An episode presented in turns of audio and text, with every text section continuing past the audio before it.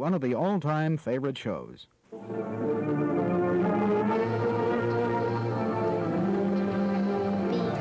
you were home.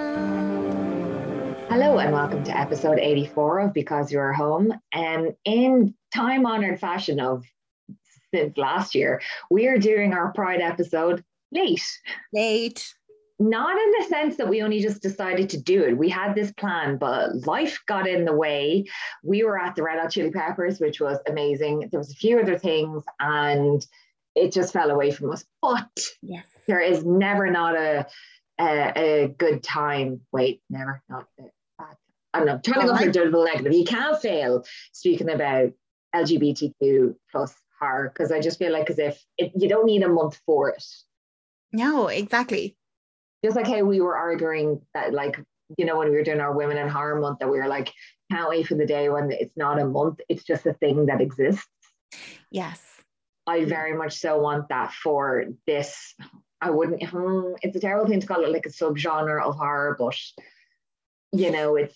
I think is- the thing is the, the month in itself is important because it has to be oh, shown. still for awareness. Yeah, But outside of that month, it should still be spoken about. yeah, Yeah. Like you are still getting. You're getting. I think more in your mainstream horror movies. You are getting LGBTQ plus characters. Yes. um and they're you know i know it's more in the indie thing like i watched the, the great film last year and sadly i can't remember the title but it's about the lesbian couple who go on a trip to the cabin yes. that the girlfriend has and then she's like trying to kill her because she's just a psychopath but like that is like a pure like it, that was a pure lesbian film. It wasn't even that they're side characters they were the main characters. And i'm Yes. like i can't wait for that to just be not something say you could only find on Shudder or on streaming like something that's just out there. So um, it, I'm sure it is happening more and more where like you'll have your your main characters because it's at the minute now they are side characters. It's what I what I like to kind of think of is the way people talk about Schitt's Creek. where Mhm. they're like the reference representation of David and Patrick's relationship in that, where it is a relationship that is really positive and just loving and the the support that they have was actually a really important representation to be shown as well Mhm. as the struggle that goes along with sometimes coming out or being in a relationship with somebody. But it was also that people were saying it was lovely to see the representation of when it is just really accepted and this I as everyone should feel just this beautiful relationship you know that is no different to my relationship with my husband or the relationship you have with your husband. Yeah it's not even like a coming out story. It's just that it's here it's it's there. You know it's here it's queer get used to it. But like um yeah it's just like that accepted or or it doesn't even need to question oh it's, it's always been like this fine. Um that yeah well like i mean we are definitely progressing. That is so because that's one of the things i'm going to discuss with my film is that like how and i'm sure you saw in you watched a, doc, a, a documentary on it to discuss homosexuality in films had to be inferred had Yeah. to be all in the subtext and like the wink wink and nudge nudge of the way that they were doing it because it was the only way because of the censorship laws the only way it could get put across like one of the most infuriating things i saw and it was i think a part of the Hays Code, if not, you know, like a, uh, I think it was, but basically the only way you could have representation of homosexuality through characters or, or whatever was if they were feared or if they were jeered, basically, if they were mocked. So that's why you might have the funny gay character or like the silly gay character, and you're just like, the fuck?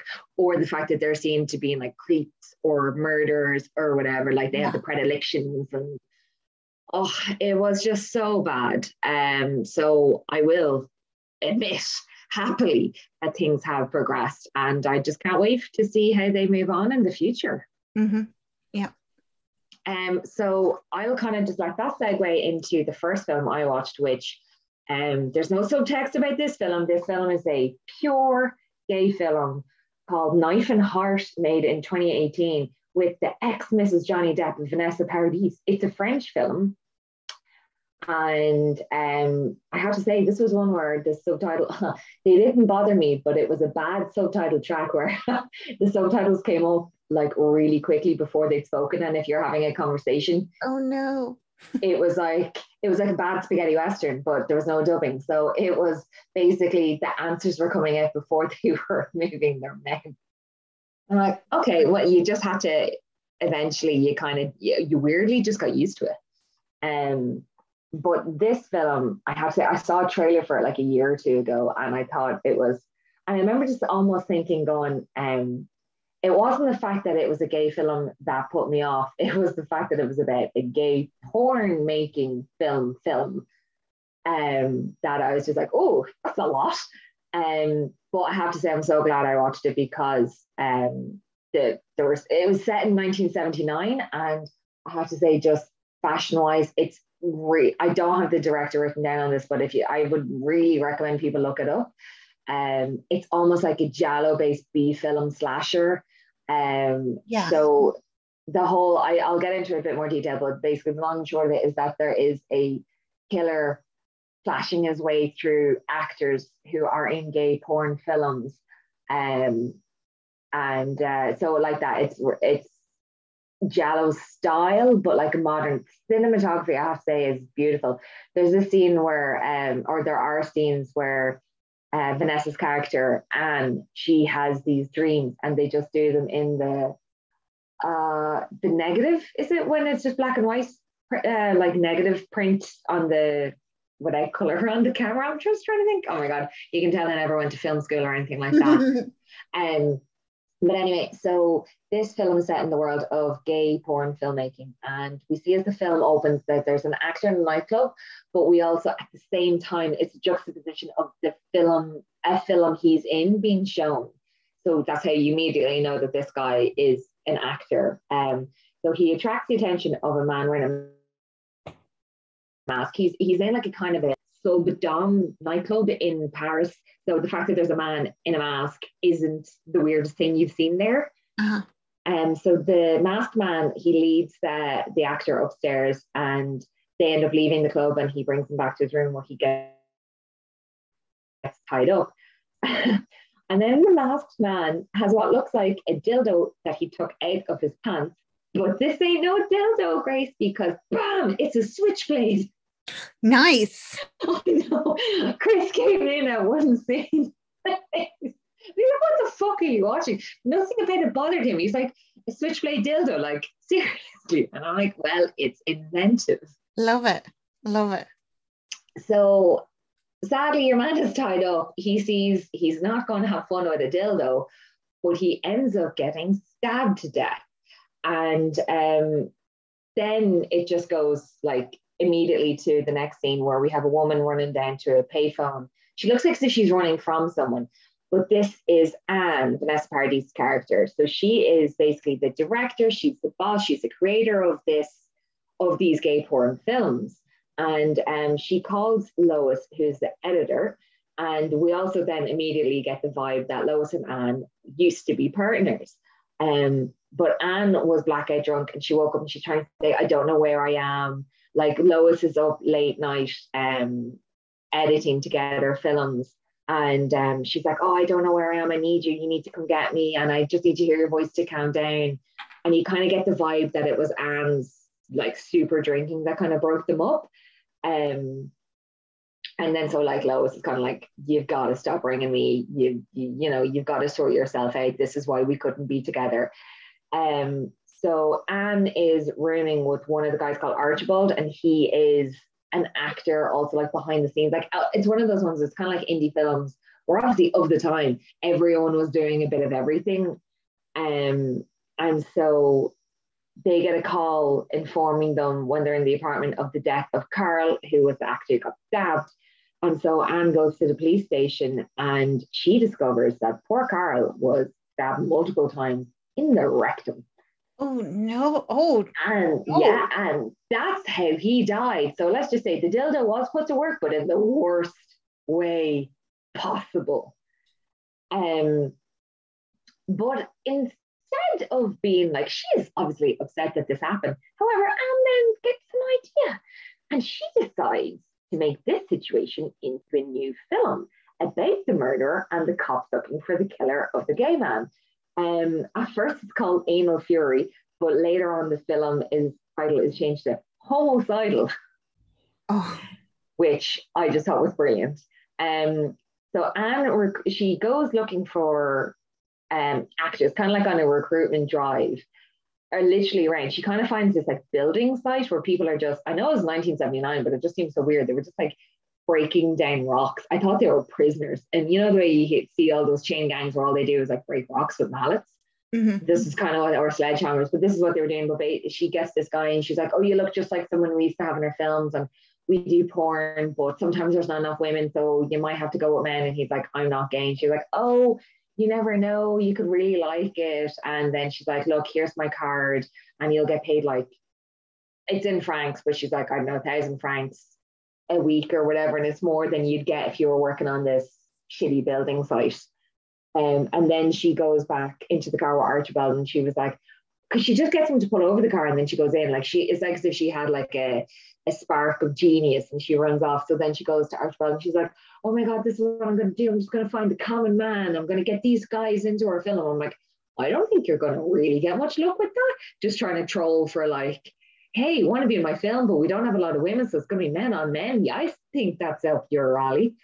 And I was like, that's a way to get punched.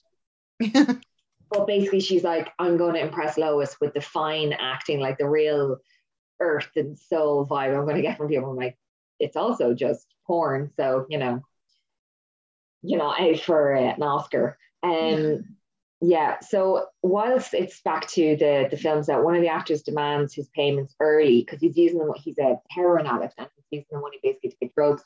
And I think they're also saying like sometimes when they don't have money, they pay them in drugs. So it's kind of Anne's fault that they want drugs because dude, she's you know was starting them out with that. Um. So then we see that actor has used the money, bought drugs, and he's kind of like in an abandoned building side area where there's a car he's sitting in, and then he he's high off of the um, heroin when the killer approaches because we know it's him because he's wearing the mask, and he gets the guy to basically perform fellatio on the dildo, but we know that that's a switchblade. So I was literally going, oh god, and it does, it goes through. He lets, he opens it up, so basically cuts the guy in the back of the throat, and that's how he dies. And so yeah, so and then states that they should continue filming even though like their actors are dropping like flies. Um, and she's trying to act like as if there's no connection, like the guy died because he's on drugs and maybe it was a drug deal gone wrong. Um, and the guys, the, all the, the people who work in the film are in a bar when one a, a guy approaches who was a previous actor and he's now working as a sex worker. And Anne tries to recruit that sex worker and all it. They're, they're trans.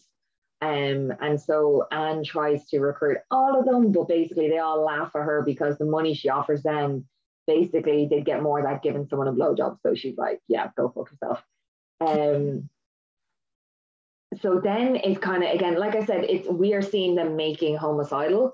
And in the final scene of the film, the killer is caught by the detective and by Archibald. Archibald was playing Anne because Archibald has blonde hair, as does Anne. So he's playing like the the female version or the male version, I suppose, um, of Anne, but he's playing it as Anne. So it's, it's actually quite funny.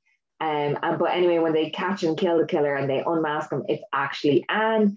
And so uh, they're basically, you know, like in the film saying, oh, it was a woman trying to get, you know, revenge and she was whatever. And I was really hoping, like, is that going to mean anything by the end of the film? Uh, but it turns out it wasn't. It was just her trying to be, again, it's Anne being in the film, trying to impress Lois by now her acting skills. Um, so when they're wrapping homicidal, they have a celebratory picnic. Um, at the, they managed to get some of the trans sex workers into the film. Yeah. Um, so they then have a picnic. So it's all the guys who are in the film, like the people who work on sound and the cameraman, and also then all the the trans sex workers. They all come out. Um, and the one who was the previous actor tells Anne that he can read palms and that uh, he tells her to pay attention to her dreams because it's another thing, as I'm saying, in the negative shots we see Anne having like dreams or flashbacks to like a barn on fire and someone being killed and set on fire. Like she's getting, and you don't know, like I said, you don't know whether they're dreams. I think they are dreams of hers. Is like you're not sure if they're dreams or if they're memories. Okay. Um, so, uh, and also tells her to let go of the past. So Lois then arrives, um, and a blackbird. Oh yeah, so there's like this bird that kind of is at every death scene, and then the blackbird arrives on like Lois's shoulder, and then my mother's like, oh, she did. Um, he did. That an omen. oh yeah. So this a storm then kicks up out of nowhere, and the picnic everyone has to scatter. So um, Lois takes Anne into the trees and then she kisses her and then she's like, oh no, that was a mistake. And um, then Lois leaves and, or she tells her she loves her, but that she can't be with her. Um, and then Lois then goes to, because Lois went to like their another underground um, gay club. And I'm just going to point out, when I say gay, I'm talking about LGBTQ plus. I'm just kind of, it's just that takes a lot to say. And I mean, no offense by it. I'm just saying gay in a all inclusive sense. So Lois goes to a gay bar, and previously in a different scene, like Anne had followed her there and saw her like hooking up with this other girl. So it's kind of like semi stalking. So Anne goes to follow her just as Lois is about to go inside, and she tells her that she can't just say that she loves her, and she's like, you know, you're you're killing me from the inside. I need your love. Uh, without you, I'm nothing. And and then she like puts her hands around Lois's throat, kind of semi strangles her a bit, and then tells her that every part of her is hers. Like she starts like grabbing her body parts. Then she basically sexually assaults her.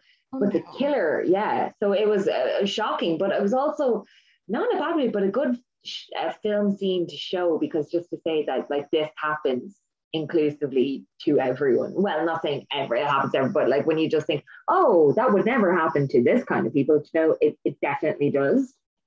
Um, however, the killer was watching, they sensed that someone was like nearby and Anne gets distracted and Lois basically gets the fuck out of Dodge. Um, we also saw in the, the storm scene, uh, the guy who was reading Anne's palm, he kind of got lost from everyone else and when they were running for cover, and he gets stabbed in the back by the killer. So the killer was at the picnic and everything. Mm. Um, so Anne basically gets blackout drunk after this, and then she wakes up asleep on a sofa in a bar, and someone's like, "You have a phone call." I'm like, how people seem to know where Anne is when she's getting blackout drunk and doesn't know where she is, but she must have her own haunts that she likes to go to. She's informed of the latest murder of at the guy at the picnic scene. And basically, she goes to the cops and she she wants answers at this stage. This is the third murder, and she says like, do all her actors have to die before they do something about it? Um, the inspector basically tells her he can't give her any information that is confidential, and that he suggests that they stop filming. And this was how to say a line I wanted to add into my notes because it was just again really annoying. He says to tell her little friends to stay quietly at home. Yeah. And I'm like, go fuck yourself. Um, so Anne basically she, yeah, yeah, I'm like fucking bigot. But um, Anne is just as she's about to leave and she's gone outside for a smoke. One of the other cops who was there and kind of threaded like taking notes in all the times that Anne had been at the police station as well. So he leaves and he follows her out and he tries to give her help. And he's like, look, we've we've only got one clue. We've actually got nothing, nothing that ties these people together, apart from the fact that they're gay people who are dying at a you know a fast rate. So um, he gives her a clue, and that's a bird's feather. And we all know that there was a blackbird there. Um, and he just he's like, I like to collect things. Here's one from murder scenes. And I here's like what I'm like. I know. And then I'm like, Are you the killer? Someone who just collects stuff from murder scenes? And if you're not, why do you collect things from murder scenes? I know. Are they trying to say like in the 70s it was like a do what you want. There's no such thing as evidence. Like, but wasn't it a case of like kind of back then it was like, ah, look, we we put some tape over it, but like people have been traipsing in and out the whole time and sure all the evidence yeah. is gone. Lol, pause. Yeah, like um, you see, like they might grab something with a pen, but half times they also grab evidence with their own hands and they're like, give me a bag, and they put it in the bag. And I'm like, but you just touched it. Yeah, yeah. Um, I listened to a mm-hmm. podcast the last day, and um, it was one of the case file ones, Mhm. and it was a case where this woman's hair was found in the evidence, but it was actually that the evidence was in the car. Then they arrested some other woman, but were in the car as well. Oh, that's how I've often said, just like with that, of the unfortunateness of that. That like I could be in so many crime scenes that I don't know about because my hair falls out all over the place and it it travels. yep. Um, but basically, the cop also tells her that this like bird's feathers has been found at every murder scene. So you're like, does the killer have a bird on his shoulder like a goddamn parrot, or is the birds just flocking to the area? So she then takes the feather back, uh, goes to her apartment with Archibald. Archibald's like, we can't get, no one wants to be in this film because Anne's kind of pushing a bit that they should keep trying and, or, or, you know, should they take a break? But it's basically she's taking the break because no actor wants to touch them because they worry they're all going to die if they work with them. They feel like as if they're cursed. So she's like, open up the phone book. And he was like, I know, are we going to start like ringing for actors now? And she goes, No, I want you to look up a pet store. I want you to look up stuff about birds. And like the, the feather is like, you know, the way it's so black, it's blue. Yes. And so basically he holds it up and the light shines on it and it just highlights in some like, it's like a medium woman. And so Anne then goes to this woman and she's like in some cool, it looks like a, almost like a pyramid esque thing in a farce, it looked really cool. And then so she goes to her and she's like, Oh, my grandaunt died, and we found this feather in like her trunk, and we want to know anything you can tell me about it. And then Johan's kind of bit like, mm, I don't think this is what you're here for, but whatever. And then she said, My nephew will come help you. And he just comes out of like nowhere and he tells her that this, I can't remember quite the the type of bird it is, but it's like some special mythical black. Oh yeah, it's called a grackle, and according to myth, it was meant to have uh, absorbed death from dying people and would fly off to the sun to burn off the death, but they'd fly too close and they'd go blind because you see the bird in each scene has got like that bluey thing around their irises, so you know they're blind. Okay. Um, so Anne asks then, like, do these birds actually live for real? And um, they were told she was told that there's like this forest in somewhere in France, away from uh, Paris, where it's it's rumored that they live, they still live in this forest. And um, she also then keeps having these dreams in the the negative image. Um, and uh, she's not sure if this is in the past or you know or if this is the past she's meant to let go. Uh, she just keeps having that as dreams. So she uh, then goes on a train journey like by herself to this forested area. Uh, lois had given archibald a letter where she wants basically she wants anne to read it you know like after she's gone for a bit and uh, in the letter, Lois tells her she's loved her for 10 years, but in that moment outside the club, Anne had destroyed that love. And then Lois says she's going to finish editing Homicidal, but then she's going to leave. And Anne is like basically to never look for her again. Whereas like Anne gets collected or at the the new the train station in this new place in a village area by a man who's also an innkeeper.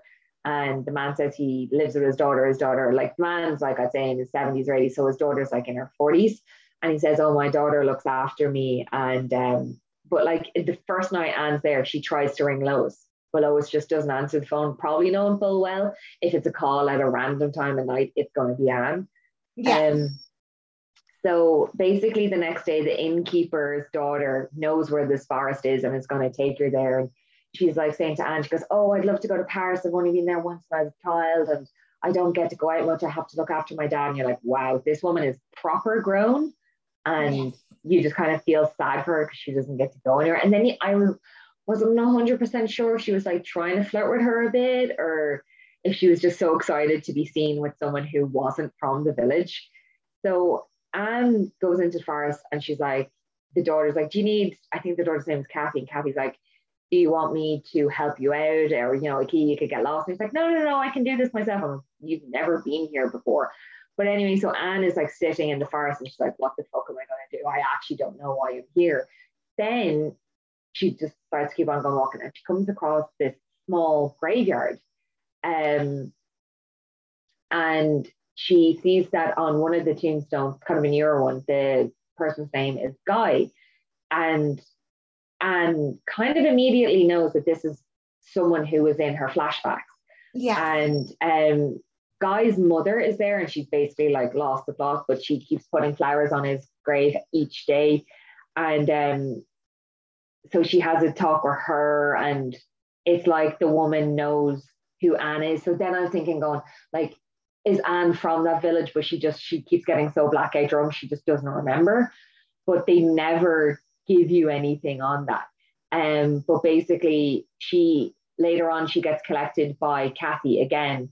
Um, after she went to the graveyard, and then she goes back up to the inn, and Kathy tells her that there was that guy and another boy were killed in a barn fire 15 years ago. However, Guy's body was never found.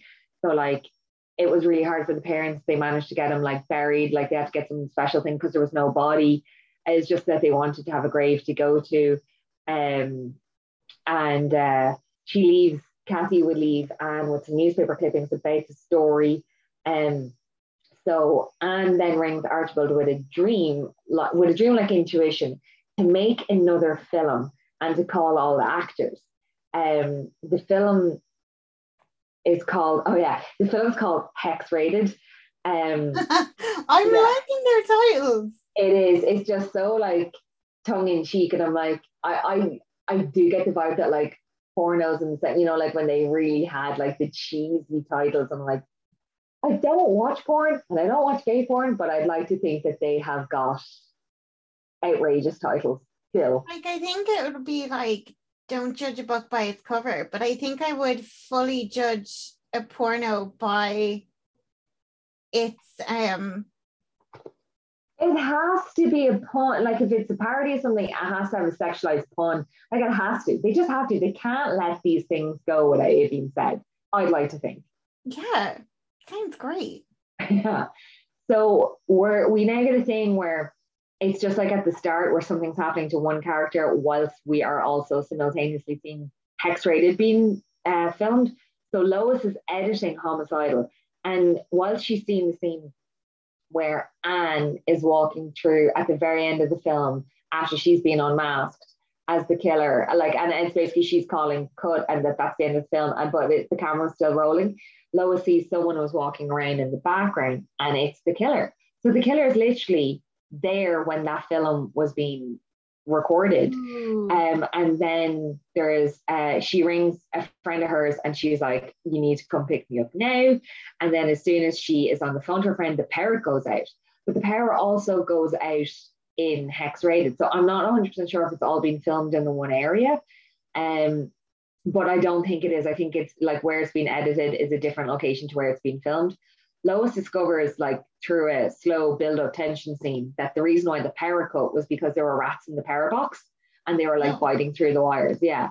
And at the same time, then like her friend is there to pick her up. Like you think it's the killer is going to be there, but it's the friend um is there to pick her up. Um however, at the same time, while filming the hex rated scenes where they're turning the, I think they're turning instead of the power going off, they're turning the lights on and off um, in certain scenes. And then when the light comes back on, the killer's there and he's cut one of the actors' throats.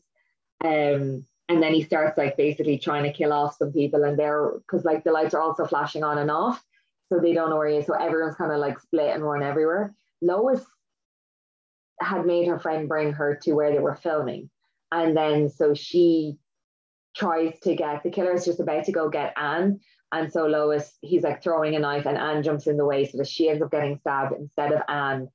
And then she, like, as she's dying, she just tells her, you know, like, oh, I've always loved you, I will always love you.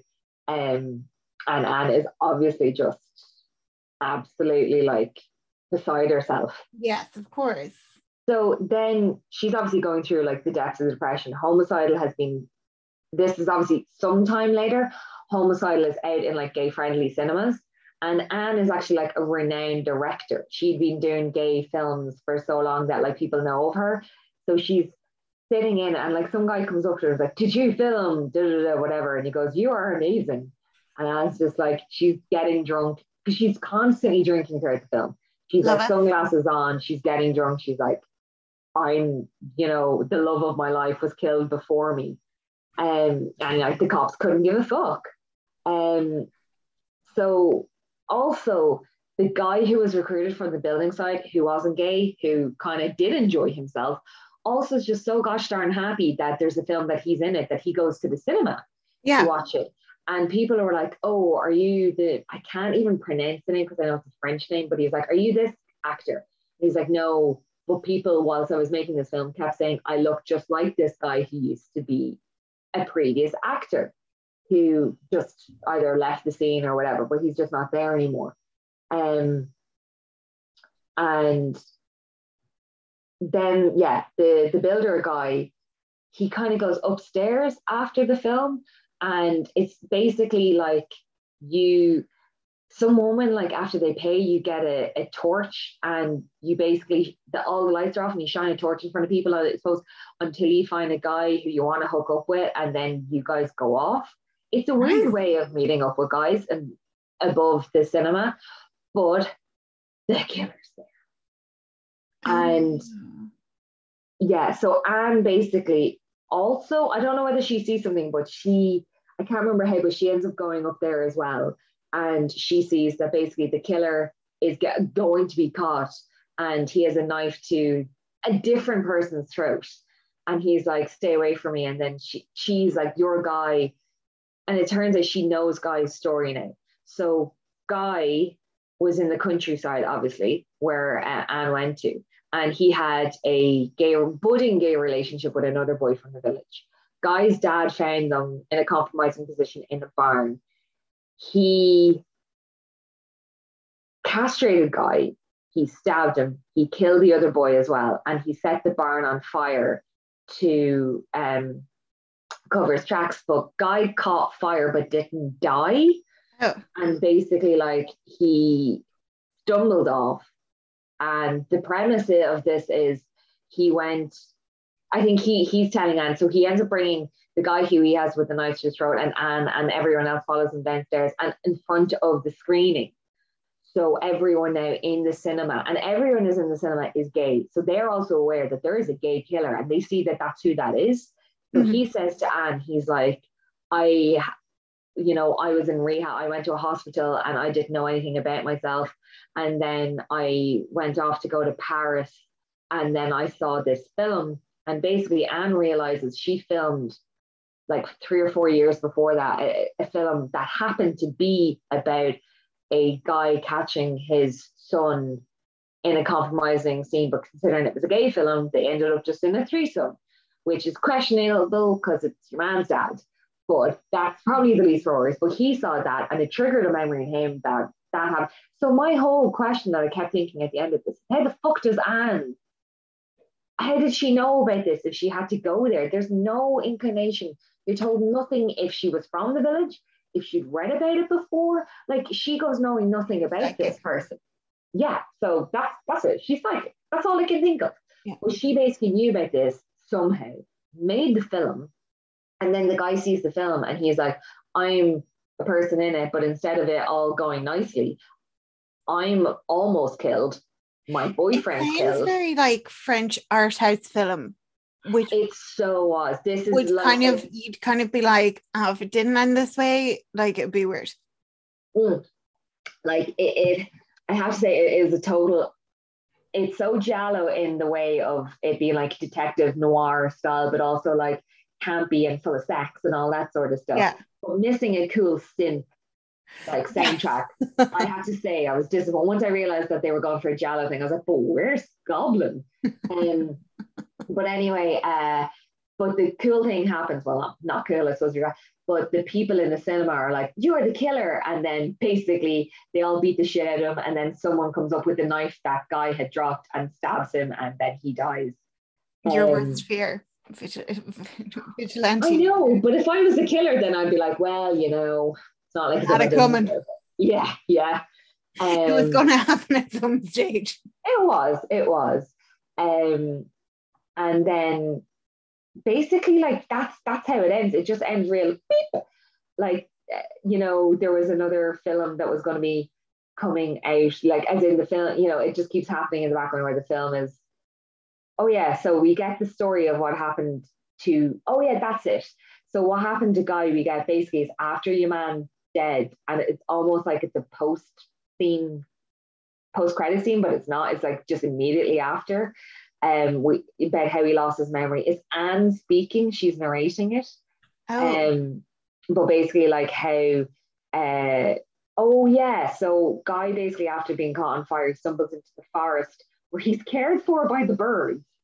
He had lost his memory but ended up in Paris where he went to the cinema and saw that film. And uh, but basically the character who was the builder, his name is actually non it's N-A-N-S and I don't know how you pronounce it French, like non, non, nan, non. But basically he's the guy who looked just like a previous actor who was in that film, and he would have Oh, been the last person that guy needed to kill to have been killing the people who. But he couldn't kill him because he's like, you are the one representing the guy who was my boyfriend. So he just can't kill him, but yet that's how he ends up getting caught. Um, so it the it's got like overall it is a very good film, but it's got some weird pacing where it lulls a bit, and then I mean, it goes Bam. ball, balls the wall. Yeah, yeah, yeah, for like the last ten minutes, and you're just a bit like, going, I didn't see it coming because I just thought that this was going to peter out slowly or whatever. Or I was like, well, how do we find out who the killer is? Like, what's going on? And obviously, because Guy was castrated by his dad, that's why he has the dildo, but uses it as a weapon. Um, it is like you get it. Like all the characters are three dimensional. Like they're fully fleshed out. I find. Like and and Jesus Christ, Anne is not the protagonist in this. Like she's a flawed character. Um, and like obviously the film has its own controversial scene, but yet apart from it being in the letter that Lois sent to Anne saying that like she destroyed their love in that terrible act. And also Archibald was saying, you know, he's like, oh, Lois told me what happened, and like you you need to stay away. He's like, I think says to her like, just give her some time to calm down, or like you know, lay low. And I'm like, it was a sexual assault. I don't know if she'd ever get over it. Yeah. But um, maybe I was thinking, is that like a sign of the time where back in maybe the 70s, if this happened, which I'm sure it happened to many people frequently, but it was just like you bury it. There's no point bringing it up or going to the cops or doing it, especially I suppose if you're a gay person, you don't want any involvement in that at all. Um, so yeah, I, I feel it was for a film that built up a lot of story, it had a really quick finale um, which was just a bit of a disappointment in how it ended very abruptly. But overall, I think it was I think it was a very good film, That is brilliant. which I have just you know spoiled the shit out of for anyone who does want to watch it. It sounds really confusing. So I even feel that you probably could go and watch it because Yeah, and also it has some like really dreamy scenes, not her actual dreams, but as in dream like, you know, like someone's put Vaseline over the the camera. Like it's it's a real real 70s style. Like you could be forgiven if you thought that this was filmed in the 70s. that's eh, that's quite cool as well that they were able to get that style. Yeah, yeah, I have to say it was done really well. Um, that is brilliant. Oh, what's your film? So I'm going to talk about my film 2nd Mhm. Um, I watched a, a video on YouTube by James Somerton, and it's Monsters in the Closet: A History of LGBT Representation in Horror Cinema, a video essay. Oh, So, with this, I I suppose the thing is, I kind of find it, and it's funny. We were like through work, we had like this amazing Pride Month that was planned by our um, Pride Committee, who um, one of our very good friends is um, a part of and really champions. And on the back of it, and just through work and our work, we were talking about inclusivity and diversity and stuff like that, and how to really improve it within our work. And I was saying sometimes I actually feel a bit strange as a straight white woman talking about any struggles that might come with um, any one part of the LGBTQAI plus community. And um, I always get scared to talk about it because I'm like, am I qualified? Like, am I going to say the wrong thing? And I think the thing is, as well, if there was ever something that I would say, I'm kind of like, hopefully, that somebody would come to me and be like, actually, this is a really good opportunity to educate you on this. This isn't the way that we talk about it. This is actually the way we talk about it. Or we no longer use this terminology. Mm-hmm. We use this terminology. This is why we don't use it. And this is why we do use it. So I was really interested to kind of try and find some good representation within um, horror and also to kind of learn about the bad representation because there was some um, that I didn't realize. And it, like when you Google like LGBTQAI plus movies, horror movies, like a list of movies will come up. And as a person who's not in that community and as a person who wouldn't understand possibly the struggles that would be associated with those movies at those times i'm never going to be able to like properly turn around and say oh god yeah actually that is really problematic whereas mm. we'd be able to look at something and go like for for want of a better kind of compromise be able to look at the over, overtly sexualization of women within horror and kind of the brutal brutality that is put against women in horror and then it's this whole thing of where we would kind of say that it's like this male kind of like dominance over women and all this stuff. Whereas that's something i can understand um whereas this something i don't know that much about so i definitely want to educate myself more and i was really interested. So i was mm. really really happy to find um this creator who is part of this community himself and also spoke about it um so well. And i'm sure there is so much more. I'm sure there's so many like scholarly essays and stuff like that. I'm not a reader so I won't be reading them. And that's not out of ignorance, that's actually just out of knowing myself. Um, so when I find somebody has put it into a video essay, I'm like, oh, thank you. Thank you yeah. so much. I really appreciate this. Um, so basically, he starts off and he's talking about um, how he started to watch horror movies. And then when he uh, came out to his family and became part of the queer community, he realized that actually horror movies have like such a following within this community. And like, like the the well-known horror and the middle horror and the like indie horror and he was like obviously it's not like a given that if you are part of this community you're just going to love horror but he was like it was something that i found that often there was that connection. Um so he talks about how the horror kind of genre and this community have always been connected going back to kind of gothic authors. So the likes of matthew lewis and uh, william thomas beckford were both um, homosexual writers gothic writers. Um, and there's this comparison there that there was, although they couldn't openly talk about being gay or in a homosexual relationship, and he actually says, partly because that terminology wasn't around then. Mm-hmm. Um, and it's that's something I never thought of. I was like, oh God, it's mad to think that like those words were invented after, you know, these people were writing. Yeah. Um, so it's it's even like little things like that. I was like, oh wow, okay, this is so different. Um, but that they were kind of talking about, they were almost kind of, and what you were talking about earlier, where it was kind of like you were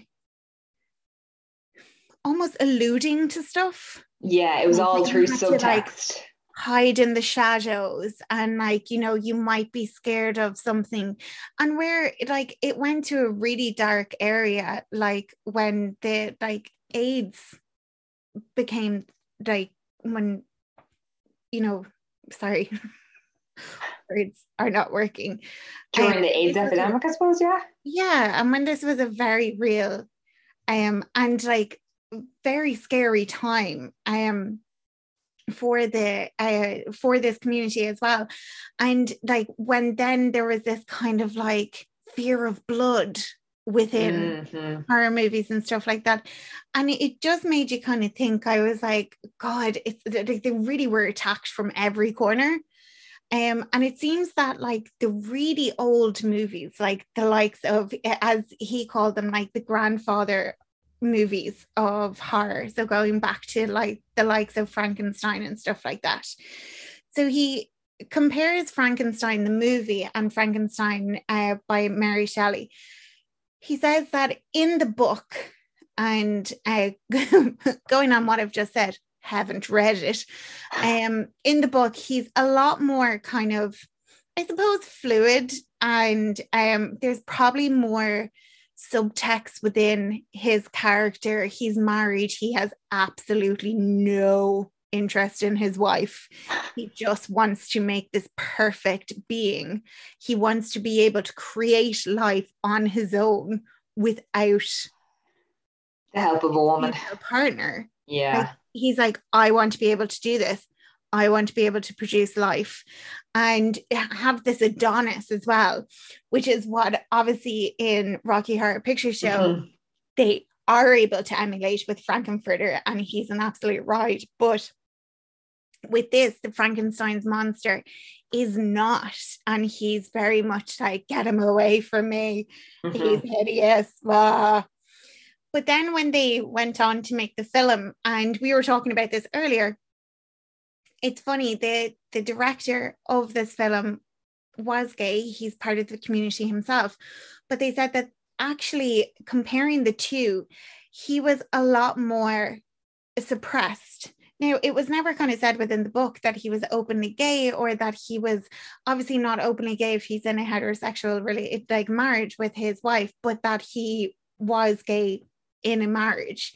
Um, but in the film, it talks about they kind of talk about the fact that he is like way more interested in his wife. Mm. and um the wife is actually quite a central character. So the wife is there when uh, frankenstein's monster is brought to life. Um and it's almost kind of like he's not gay. He's not. He's definitely not because all of these things are leading to him not being gay they also talked about um he also talked about uh, oscar wilde's short story that would go on to be dorian gray and this was kind of seen that Dorian Gray was a very kind of feminine man. And even to the sense that at one stage he falls upon his like chaise lounge and like buries his head and it's very emotional. And they were kind of like, it's that feminine aspect of that would have been seen within films where the woman would fall and be like, oh my God, this is happening. But this was a man who was doing it and again not openly gay but there was definitely a feeling towards that dorian gray was part of this community or Mhm. very feminine and that this was leading people to think that he was. Later on with the and there's always the kind of comparison with I suppose vampire movies that it's always been a little bit more fluid and like way more acceptable. And like it's like and I suppose in this way and I don't know is this the type of thing? Is it actually a little bit more not offensive isn't the word I'm trying to say but it, it may be um but it's the type of thing where they've taken it and they've gone but it's sexy in this instance. It's okay in this Mhm. instance and it's really sexy but it's not okay in the other instances. So it's kind of like is that actually a bit of a slap in the face? I don't know. I could be picking that out of the sky um but it's always kind of been something where you will see these incredibly attractive vampires Mm. and it's always been very fluid. They spoke in particular about uh, Dracula's daughter. Again, Yeah. not a like totally openly gay character, but very much leaning towards more towards a lesbian character than had been seen before. And it was very much kind of like no noed and poo-pooed by the like the people who had the power at the time and they were very much I think it was almost like it like the the UK kind of marketing on this like was short of kind of being like lock up your daughters there's a lesbian Yeah. in town kind of thing um and it was seen as quite a scandal then you went on to other movies where you had th- this one actually kind of reminded me of the movie that you were talking about but um it got a lot of uh, backlash. And in fairness it got a lot of backlash. It i feel totally rightly. Now i feel totally rightly after watching this documentary well not documentary this um this talk by uh, james. There was a movie with al pacino in 1980 called cruising. Oh no. yeah. So it is a psychopathic uh, sorry a psychopath is uh, scouring new york city gay clubs and viciously say slaying homosexuals. Detective steve burns al pacino is ordered to don leather attire hang at the city's s&m joints which james calls leather bars and i was kind of like oh i never knew that term before i was like okay cool and Sorry to interrupt out- you for one second. Um, did I ever tell you about uh, my gran and how she misheard how lesbians were called? no So this just ties in what you're saying, so I'll be real quick. So my gran, um, the, the derogatory term for lesbians is lesers. Um, my gran had heard that wrong, but basically she was talking to possibly my mom or one of my aunts, like one of her daughters, and was basically saying, you know, those leathers, and they were like, Oh. she was like, what? And, you know, the women with the women, and she's like, the leathers. So I know it's absolutely awful thing to say, but sometimes if there's talk about lesbian people like within my family, and we do not mean any disrespect, but we're like, oh, the leathers. It's just because God bless my grand, she of- heard it wrong. Yeah. It's always one of those ones that you'll have by like a granny or a mom, and you're like, oh, bless her. Don't Yeah. say that out loud. No, no. Um, I, I'm only saying this because we're all amongst friends. I'd imagine anyone who's still listening to us at this stage is either a new friend or an old friend, but you're all my friends. So just know it was my gran, misheard, yeah. and God bless her. Yes. Um, so yeah, he dons leather attire and he hangs out at uh, city's S&M joints and keeps an eye out for killers. But as Steve becomes immersed in the club hopping, he begins to identify with the um, subculture more than he expected. Ooh, still Yeah. full of, you know, question marks. With yeah. that. So there's a lot of homophobia in the movie. Oh God. Um, and um, yeah, so the police force's homophobia becomes apparent and the killer remains at large. Shocker. So um, I don't know that you will be shocked to know or to hear this, Emer, but there were heavy protests by the community Really? for this I thought- movie. I thought they'd love it being represented like that. It's also a movie that I don't think Al Pacino really kind of promotes as being in. Um, it was this was very much seen as that this community, and it's it's what you were talking about with the Hays kind of thing. Mhm.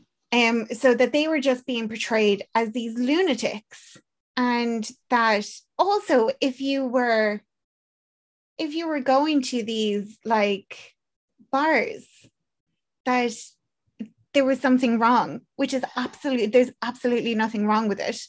Yeah, it's Um, like they were also saying for them a gay club may as well have been an S&M club. Like there was no difference between that to them. And I think it's also like because some gay people in the 80s and still to this day might wear like leather kind of thing. Yeah, But it's it's just a bit of fashion. It's not necessarily saying like I'm a dom or I'm a sub. You know, it's just a it's a fashion statement. But they just seem to just think that Yeah, gay people it- are into that. Like it's seedy. And not saying that it even is. it's just picking the stereotypes and running Yeah. with it. Oh, Um, 100 percent. so this was very heavily protested, and it was very much like you have to start representing us in a positive, in the positive light that we are. Yes. So it's not. It, this isn't what we're doing. We're not going out and going to bars and then just picking people off. It's Yeah. not happening. It's, it's like it's not our Saturday night. Please stop portraying it as our Saturday night. They went then went on to uh, the likes of the ah the vampire movie, The Lost Boys. Mm, oh yeah. So they spoke about it, and again, it's something I actually never thought of because I was like, but like none of them are gay. And then he was like, there's one girl in the group, Star, who goes kind of by the wayside later on. It's all about the boys. Yeah, he was like, at the time, gay men would uh, pierce their ears as a sign that when they were out, that they were available to hook up with somebody. And Yeah, I heard that. It's like if you wear it on the if you wear an earring in a certain lobe. Yes, and I think, and I could be totally wrong, but I think it was the left side, but all of the Lost Boys had the right side. And he was kind of saying, like, it's like, Ooh, oh, they have it in the wrong ear. They're definitely not gay. And he was like, yeah, okay. Um, and then they spoke about as well the movies that you're going to be talking about. So Mhm, the second uh, Nightmare on Elm Street, mhm. and how the director had always kind of been like, no, it's definitely not that way. But then retrospectively, it was kind of like, yeah, I can kind of see where people are. Yeah, like the writer of the script is gay, and he was like, "This Yes. is how I can get this across." You know, the actor was, um, he was actually in the closet at the time, and he was like, "This was triggering." Yes, yeah. Then they talk about a movie that I had never thought of as problematic until I watched this and was Mhm. kind of like, oh, wow, okay. I never thought of it this way. I never understood about it this way. And it was just amazing when you kind of look at it with a different angle and you go, oh, I can totally understand why people would find this problematic Mhm. and this would be upsetting for somebody. So it's Silence of the Lambs. Oh, yeah, Yeah. yeah, yeah, yeah. So they talk about, and again, this was heavily protested, and the director was actually very upset about it because he used to make movies about marginalized people the whole time, and he kind of was like, "No, no, no, no, you're totally taking it up the wrong way. That's that's not what was meant." And I think the whole thing was, it may not be what was meant, but this is the way it's being taken by in Yeah. the mainstream. Do you know? So you need That to like all trans people are psychopathic murderers, where it was Yeah. just like Bill couldn't Buffalo Bill basically didn't know what he was, thought he was gay, thought he wanted to be a woman, you know, he just wants to try and find a new identity. this is the thing. So there's a kind of conflicting thing about it, right? So the way the director talks about it, he says, look, we were we never meant him to be part of this community. It was just that Mhm. this was so far from what he was, and he so did not want to be who he was. He just went to the Yeah. opposite spectrum of it Mhm.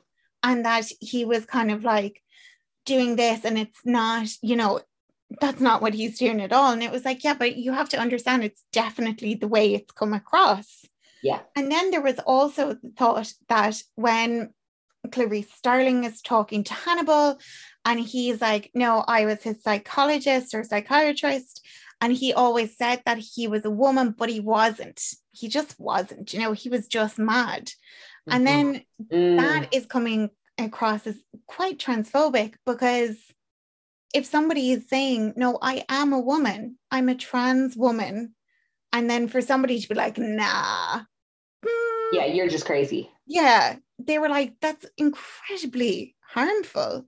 Because know, the amount of guts it would that. take to actually say it out loud, going, I think I've been born the wrong gender, like to Yeah. finally say Yeah. that out for- loud. For someone, a psychiatrist, to go, oh no, you just got a mental illness. yeah, you're just no, you're just you're just a mad murderer. Yeah. Do you know? So it's funny, I just never saw it in that lens. And when I saw when I Mhm. saw it in this lens, I was kind of like, oh, okay, yeah, I can see that. I can get that. yeah, you could eat. You it's like it's one of those ones that you have to like watch and really like get into the nitty gritty. Because on the surface, you're just like, it's a man. First he's gay, now he's a trans woman, and and she can't make her mind up as to what she is, but she's also a killer. Um, Yeah. but And like I is- thought, Mhm. No, go on, sorry. I was just going to say, like, it's one of those ones where you have to look at it further and further, like almost in a film, like college class or whatever, where you're like, this man had no identity. Like, if you look at it in small details, he had like a bedspread with a swastika on it. Like, obviously, this man was going for groups. He was trying to find a new identity. He didn't like who he was.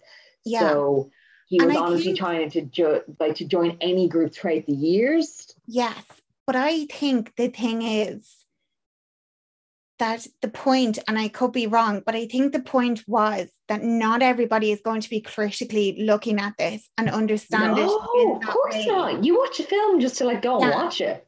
And as as much as I can go now after that like hour thing that I watched, that I can go, God, I really see where the issues are there. Like I like I very surface level see where the issues are there. And it's the type of thing that I myself have never struggled with that. So although I can empathize and Mhm. not fully empathize because I need to educate myself a bit more, but You can I sympathize with it. Like I could never watch that and go, God, like that's so shit that they would portray this.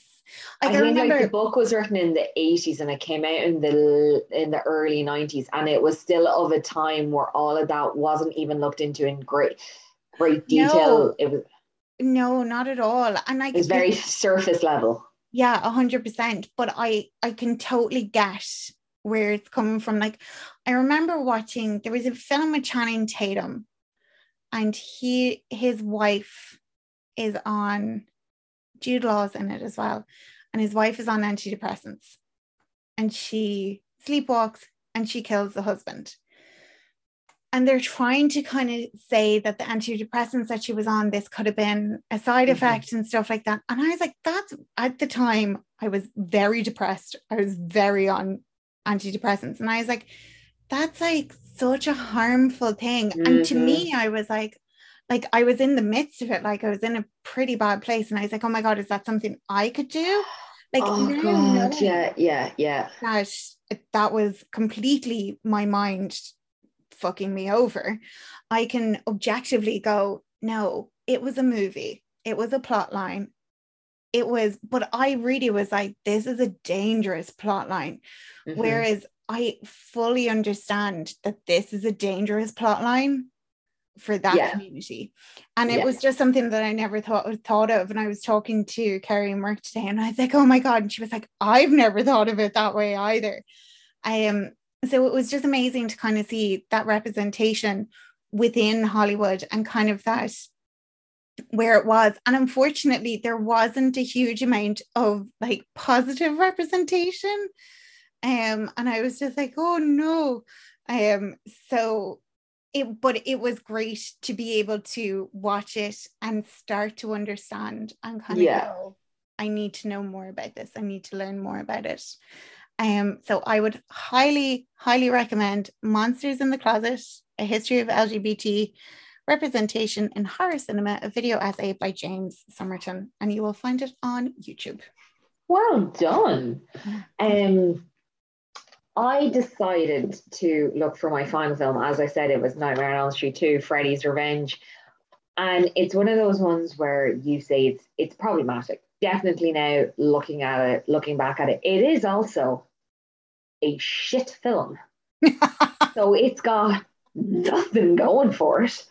Um, and it's shit in the sense that right off the bat of like this was this was started filming five months after the release of Nightmare on Elm Street. So this was Nightmare on Elm Street was 84. This was released in 85. They were like, oh my god, this is the hit. Let's keep going. Let's Wes keep going. Cra- yeah, Wes Craven was not the director of this. Yeah, he, he Um, bowed out, didn't he? Yeah, because it was just like I think when they were like, it's not going to be Freddy, it's going to be Freddy trying to take over someone's body. That he was like, mm, no. One of the good, uh, one of the few good attributes about this film was that someone who had worked on the prosthetics and special effects in it, um, he had changed Freddy's look to make him like the nose was more hook nose and the eyes were more sunken in, and it kind of gave him almost a bit more of a witchy look, which was uh, just actually a really cool Freddy mask for him to be wearing in it. But it's almost like Silence of the Lambs in with, you know, Hannibal Lecter. Like Freddy is is not in this film for much in the beginning, and then he comes in for like the final scene, and then that's it. He's like, hey. Yeah, it's like special appearance. You know, Uh, did you ever see that video on like TikTok or um Instagram? It's like ding dong. Yeah. Bam. Yeah. that that's almost it, especially at the end because he manages to like. There's a scene where he's basically about to go on like a murder spree, um, or a slasher spree at the end at like a pool party, and you can just tell that basically he got propelled up from like underneath in the wherever they were filming it because he just jumps up and he's like, "Hey!" slash slash slash slash slash, and you're just like, this. It's jumping the shark of films. And you're just like, oh my fucking god, where did you come from? What's happening? I love So- so much. He's so fucking weird. It is, and and do you know what this film missed more Freddy. It Yeah. didn't. It didn't get to build the suspense of how you had in the first Nightmare on Elm Street, where he's like constantly getting you in your dreams or anything like that. It's it's done through. sure I said Friday the 13th earlier.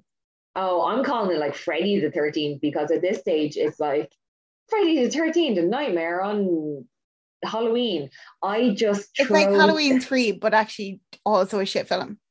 Yeah, I just throw all these films in together, and that's just because I know slasher's not my thing, but I am getting into them. But I still always, I think it's because it's Friday the thirteenth. Friday the 13th. Okay, that's three. Nightmare on Elm Street. That's four.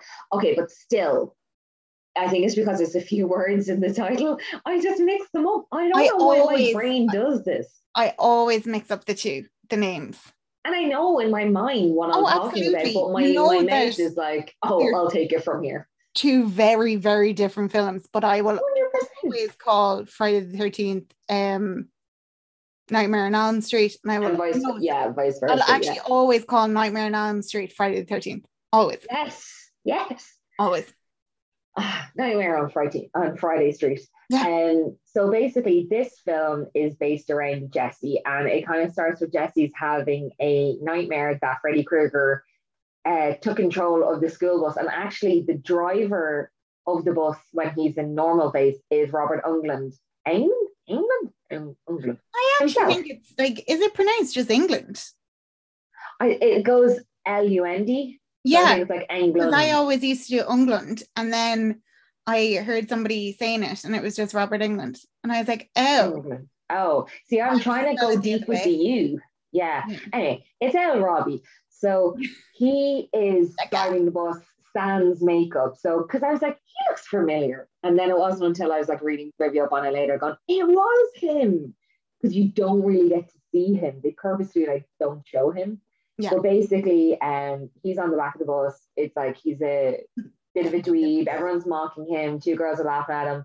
Himself and the two girls in the end are like the last to get off, but then they drive past their stop and then he drives out into the desert and then it basically all breaks ways where it's like hell underneath and then Freddy's the driver and is so it's just yeah, that's his nightmare. Like nothing happens, but he just wakes up covered in sweat. And then but his family are like downstairs having breakfast and his sister says, Why can't he have normal dreams like everyone else? So you kind of get the vibe of the family know that he's been having nightmares, but they totally like brush it under the carpet. Um so then Jesse goes to school, he carpool well, he drives uh, someone who obviously lives nearby to school. And then so he's uh in PE or sports with another guy who I thought he was like a bully to him because he pantses him when they're playing baseball. But it turns out that they're like friends. okay. But uh, I don't know what macho teenage guy friends are like. So, because you know, I'm a girl, so I'm just going to be like, yeah, okay, they're actually friends. So him and Ronnie are kept behind by their coach, and I'm just going to say, I'm sorry, Jesse has just recently moved to Elm Street. Um, Yeah, and uh, and so he's living in Nancy's house. Yes. But basically, it's one of those ones where you get the vibe that he's got to be in someone's house. But the thing is, this is filmed, a, or it's like, I don't know when this is meant to be set because no kid knows anything about murders, about Nancy, um, about Freddy Krueger, like nothing. Um, which probably goes to show how the whole point is that Freddy doesn't have any power to actually come into the real world and he needs Jesse. He needs to possess Jesse's body to do the killing for him. Yeah. So maybe it's because no one knows about it as they go into it, like Freddy versus Jason, when Freddy, you know, no one's afraid of him, so he doesn't have the power to kill people. In So one of the later movies, though, they've all lost memory of it. I don't know if that. I think they did it in Freddy versus versus Jason because they were basically he had to he was using Jason to kill people to get afraid and then try and say, oh, it's Freddy, so people would remember who he was. And I think like all the kids in the town were like in it. There's a very loud dog outside my window. Bark, bark, bark. Um. Yeah. Yeah, think- like all the kids, they they were like drugged by their Yeah. parents so that they'd forget. Yeah. Don't. Um, remember. Yeah, I have to say, I actually didn't hate Freddy versus Jason. No, neither did I. Yeah, I, I'm I'm all for it. Like, what was it? Someone was there. I was watching some sort of like listicle on YouTube, and it was there saying of like films that ended a franchise, and they're like Jason X. I'm like, excuse me, that was one of the best films in that franchise. How dare you? Jason in space. You know, get your head out your ass. Yeah. Um. So getting back to this film, uh, Jesse and Ronnie are speaking about the coach, and he's like, "Oh, he's such a hard ass." And then Ronnie, who's obviously been living there long enough, he's just like, "Oh yeah, he gets off on this punishment." And actually, people have said that they've seen him going to S and M clubs. Um. So you're like, okay. Um.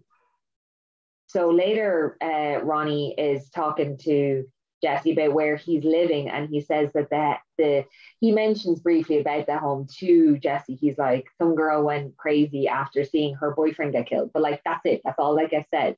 Okay. Um, he then has another nightmare where Freddy Krueger at this stage now tells him that he needs Jesse's body to do killing for him, and the whole point is like the house is also like really hot. Like Jesse is waking up in a goddamn pool of his own sweat. Um, and then so uh, Jesse is then in another scene with his new friend Lisa, who he carpools with, and she's helping him clean his bedroom, but she walks in on him doing like this really lame, like white men can't dance style dances. He's trying to like montage clean up his room, but he's just like stacking things into drawers because his dad's like, We moved in here a while ago and you still got boxes in your room. You can't leave the house to me with your friend until you clean up. So in the end, like Lisa comes over, like there's a sign on his bedroom door that's like no outsider girls, but the outsider was added, so it's like no girls allowed kind of thing. And you're just like, there was all these little things. Um also there's like in the in his wardrobe, there's a red and green sweater. And you're like like two sweaters put on top of each other with the red and green. I think in one of them has straps. I can't quite remember, but there's so many little nods. Like the props that were used in this film were brilliant but um, it's kind of it's very uh, effeminate dance. Like Jesse was apparently called like one of the original scream queens because later on in the film he does the scream and it's the most high pitched scream ever. So like he was dubbed one of the earlier like uh, and the only male scream queen. I think he said was there a guy with a high pitched scream in prom night. Oh no. no, his scream is more like, oh, Ah, never mind. But I can't oh remember. There is another horror film where there's like some guy has a high pitched scream, but I just can't think of what it is.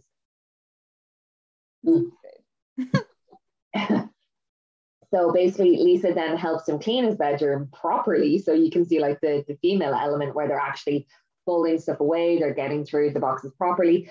But they discover up in the wardrobe that there's a diary left behind, and it's Nancy's diary um, which that's the only time we figure out not only is Jesse living on in Elm Street, but he's in Nancy's like he's in her bedroom, like he's in her house. Um, he keeps complaining of the heat in his bedroom, and that night, uh, when he wakes up in his room, he's like he's seeing everything melting. He goes down to the basement where there happens to be a furnace, and uh, is where he saw Freddy in his previous nightmares. And in that furnace, he then finds Freddy's glove. Freddy then appears and tells Jace, uh, Jesse to try on the glove and kill for him. And um, the next day, he like he's very open with Lisa. Like he tells Lisa like all about his dreams. Like this guy, he's in it with, you know, the knives on the gloves, and she doesn't like she or anyone else don't seem to know anything about Freddy Krueger. Um, and but yeah, at this stage, they're more interested in Lisa's having a party, like in an upcoming event and you know who's going to go to and what are they going to do. Um, so Jesse then later on that night he completely struggles to sleep, like he's afraid to sleep. So he goes out like for a walk in the rain in his pajamas, and he ends up walking like he's only a teenager in, in high school. He walks into like some dive bar.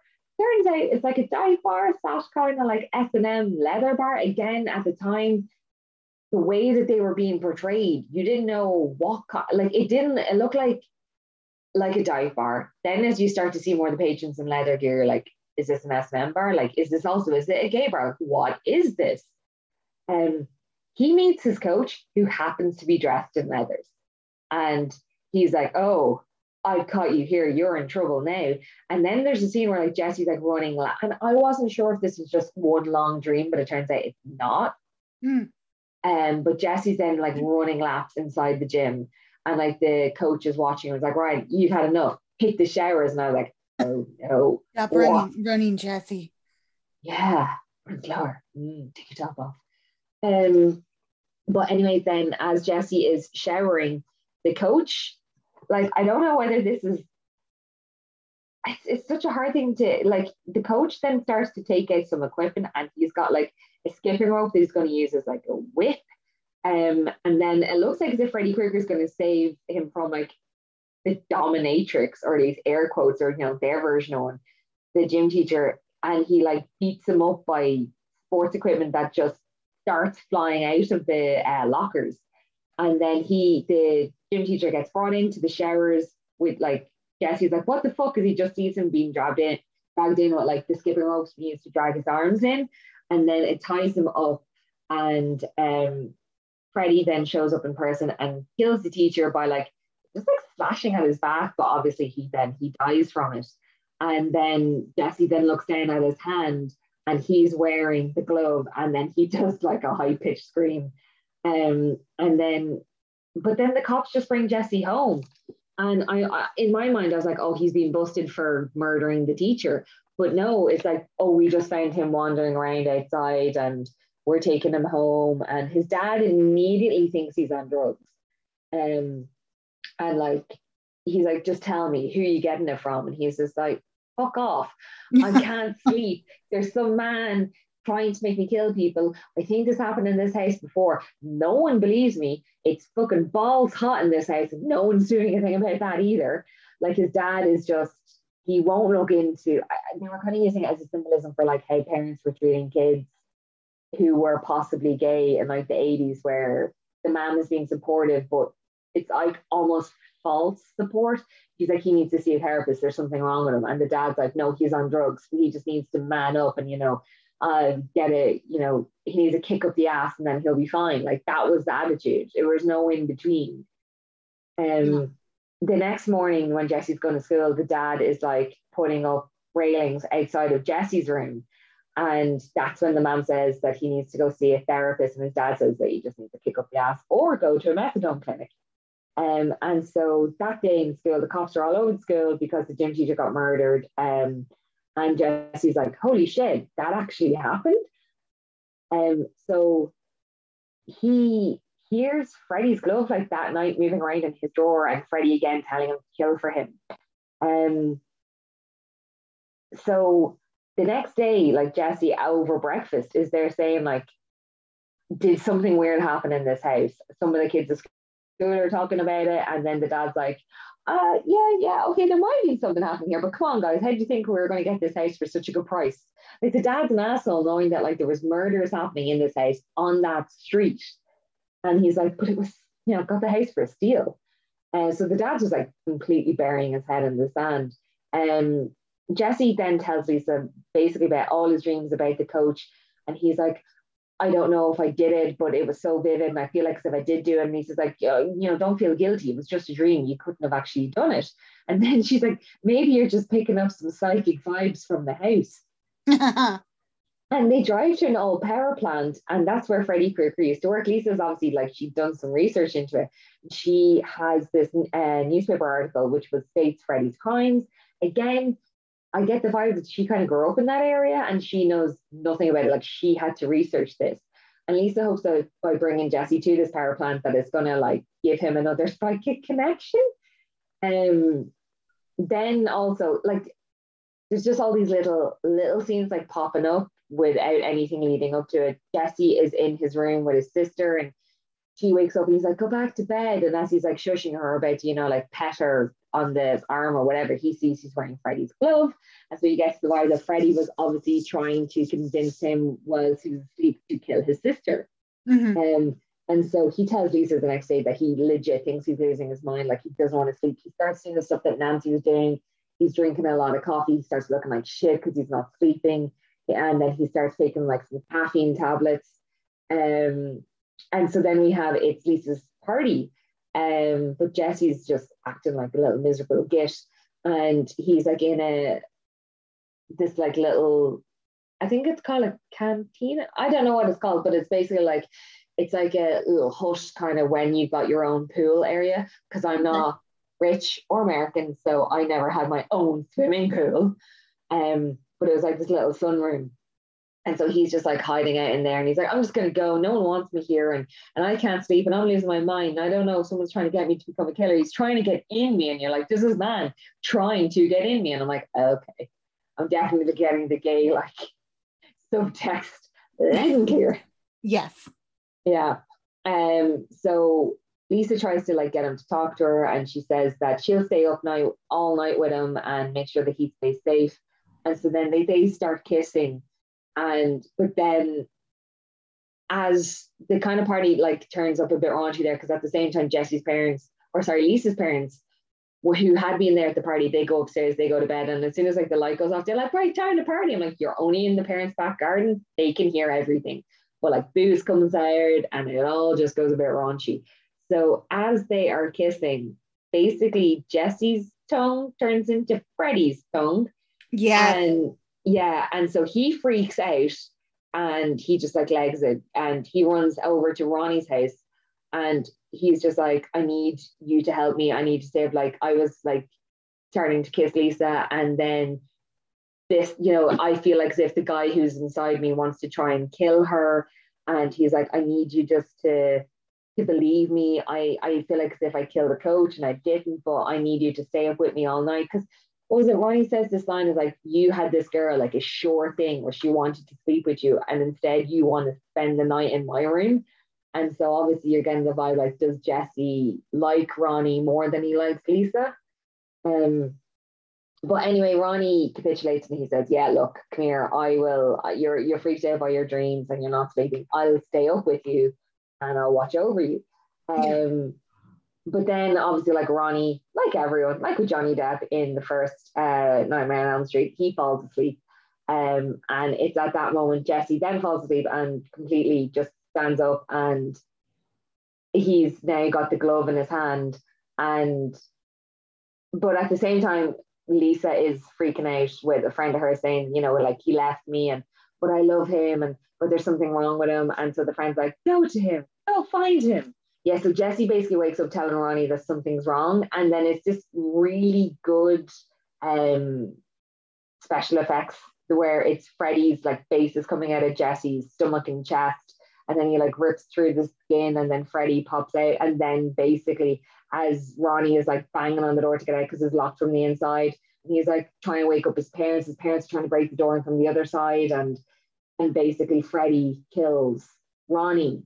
Um, and then Jesse just sees his own, like he's covered in blood and he's like, holy shit, did I do it? Did Freddy do it? And then the cops, he see, he hears sirens and he's like, I gotta get out of here. So he runs out of the house and basically comes back to Lisa's house covered in blood. And he's like, I don't think this is a dream anymore. I think I'm actually a killer. I think this guy is possessing me. And she's like, Don't worry, don't worry, we'll we'll figure it out. Um, and she's like, I read the last part of the diary. Uh, and Nancy had basically described how to fight Freddy by saying, you know, you can't show him fear. He feeds off of it. It's what he wants. So she tells Jesse not to be afraid of him and to fight him. Um, and then basically the uh, this is when Freddy takes over Jesse again, and she's like, "No, fight it, fight it." and then we see he turns into Freddy. Like we see him as Freddy, but I'm kind of like, does he see himself as Freddy, and do people see him as Jesse? It was one of the things, you know, I would have loved if he looked at a mirror and he thinks he's Freddy and he sees Jesse or, or vice versa. Um, but uh, anyway, so she's trying to fight off Freddy, and Freddy, and she's like, "I love you, I love you," and he's like, "No, you can't. I- am gonna kill you, bitch." Um, and then he just like Freddy like runs away, and but he comes into the pool party, um, where this is the part where, oh yeah, uh, Lisa's dad as was chasing him with like a shotgun, and Lisa's like, "Don't kill him, I love him."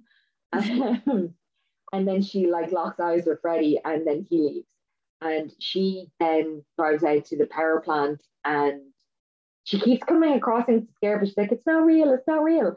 Oh, but just before that was sorry, it was the scene where, oh yeah, just before Lisa's dad shot him was the scene where Freddy like leaps up out of the ground whilst the kids are having their party, starts to kill a load of people. Some teenage kids like, calm down, man, we can sort this out. And he's like, yeah, whatever. And he then just like kills a load of people. And that's when Lisa's dad comes down with a shotgun and tries to shoot, but she's like, he's not Freddy, he's he's Jesse, really. But um, so it comes to the part where Freddy then comes up to basically try and kill Lisa at the power plant. And again, she keeps telling Freddy that she loves Jesse she's trying to get through to him. And oh yeah, so every time ah, every time Freddy is basically trying to get Jesse to turn into him, or Freddy is there and it's really Freddy slash Jesse, there's like this whale music or whale sound. every time you're changing, it's just like, Wah! okay, no, sorry, insert your own whale music into that, people. Um, but like Lisa then kisses Freddy to bring Jesse back because Freddy says he'll kill Jesse in him, you know, like, and, and you won't get him. And then he, Freddy then burns in the fire Lisa just watches on and cries. But then Freddy, no, Jesse emerges from like Freddy's charred body and then they hug. Um, so then later we have a healing Jesse. He's healing from all his burns. He's going back to school and is on a bus with Lisa. But then the bus ends up going nuts and ends up in the desert, just like his dream at the opening of the film. And that's it. Like it was I get what they were trying to do, but it never worked because you need Freddy in Nightmare on Elm Street films. Yes. They went in a completely different way. Like I remember like reading up about it and the film almost like never happened because like Wes Craven dropped it.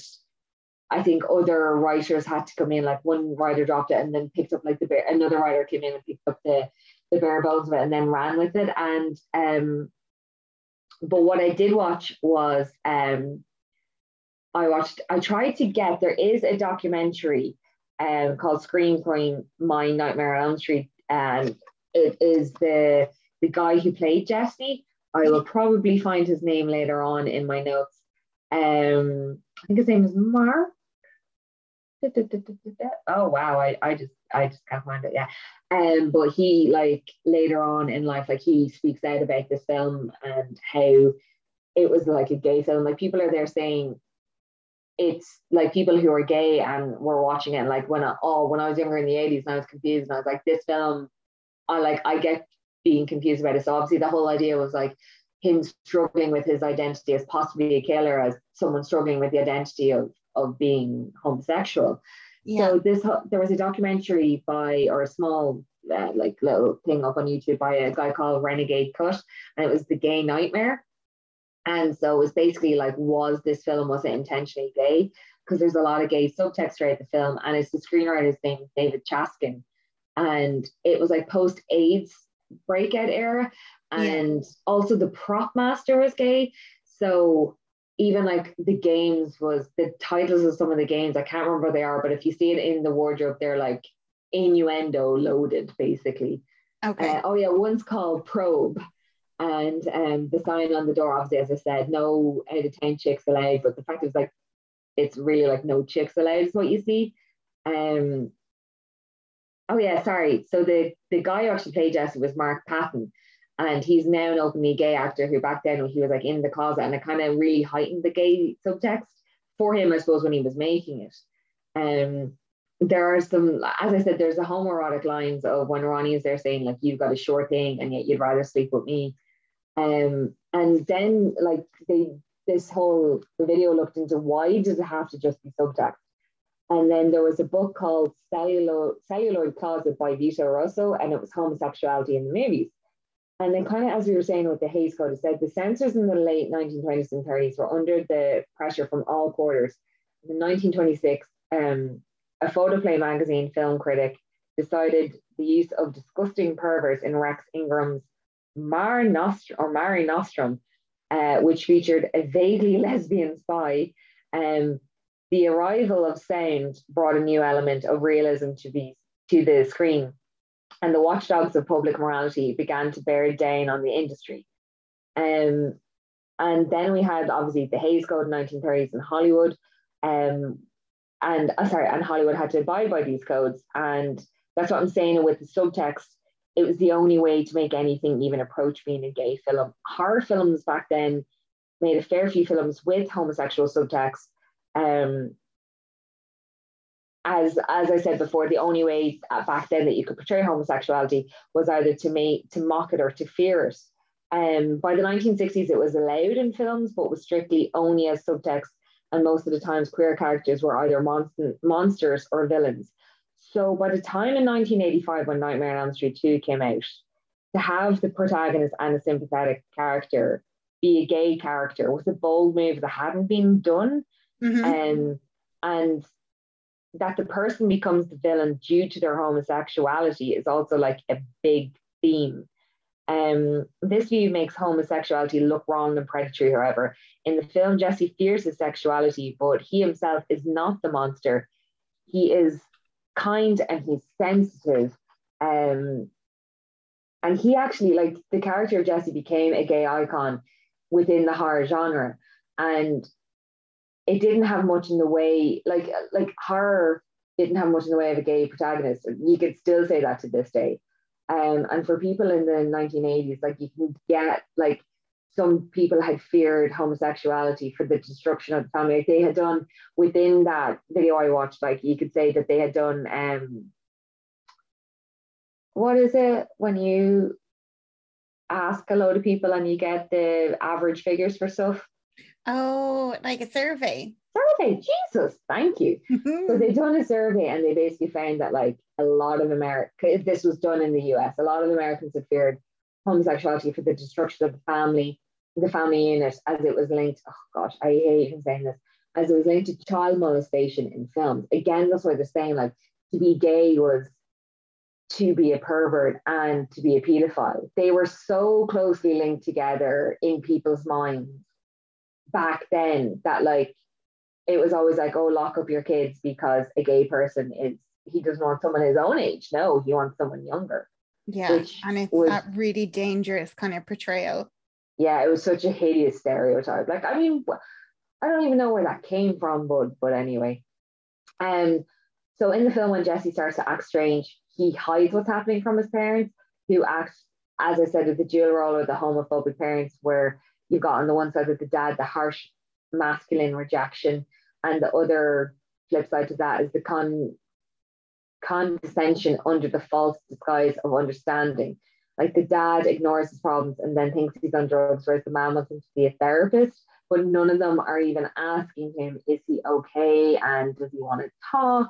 Like, apart from Lisa, who, even though she's his girlfriend, she's really more like just a friend who they end up having a makeout session. Like, that's it. Yeah. Um, yeah, she there they don't have any like touchy feely moments around that or in the film. Um, yeah, so in 1985, homosexuality had only been removed um, a little over a decade previously as a listed mental disorder. Yeah. Um, so that just goes to show where they were at when making that film. Yeah. Um, in the film, it's like Jesse has been infected by Freddy Krueger and can't get him out of his body. This thought echoes the AIDS crisis around the world at the time. Um, Nightmare on Elm Street is an iconic gay film, even though most of the gay content is beneath the surface and could be denied by the screenwriter.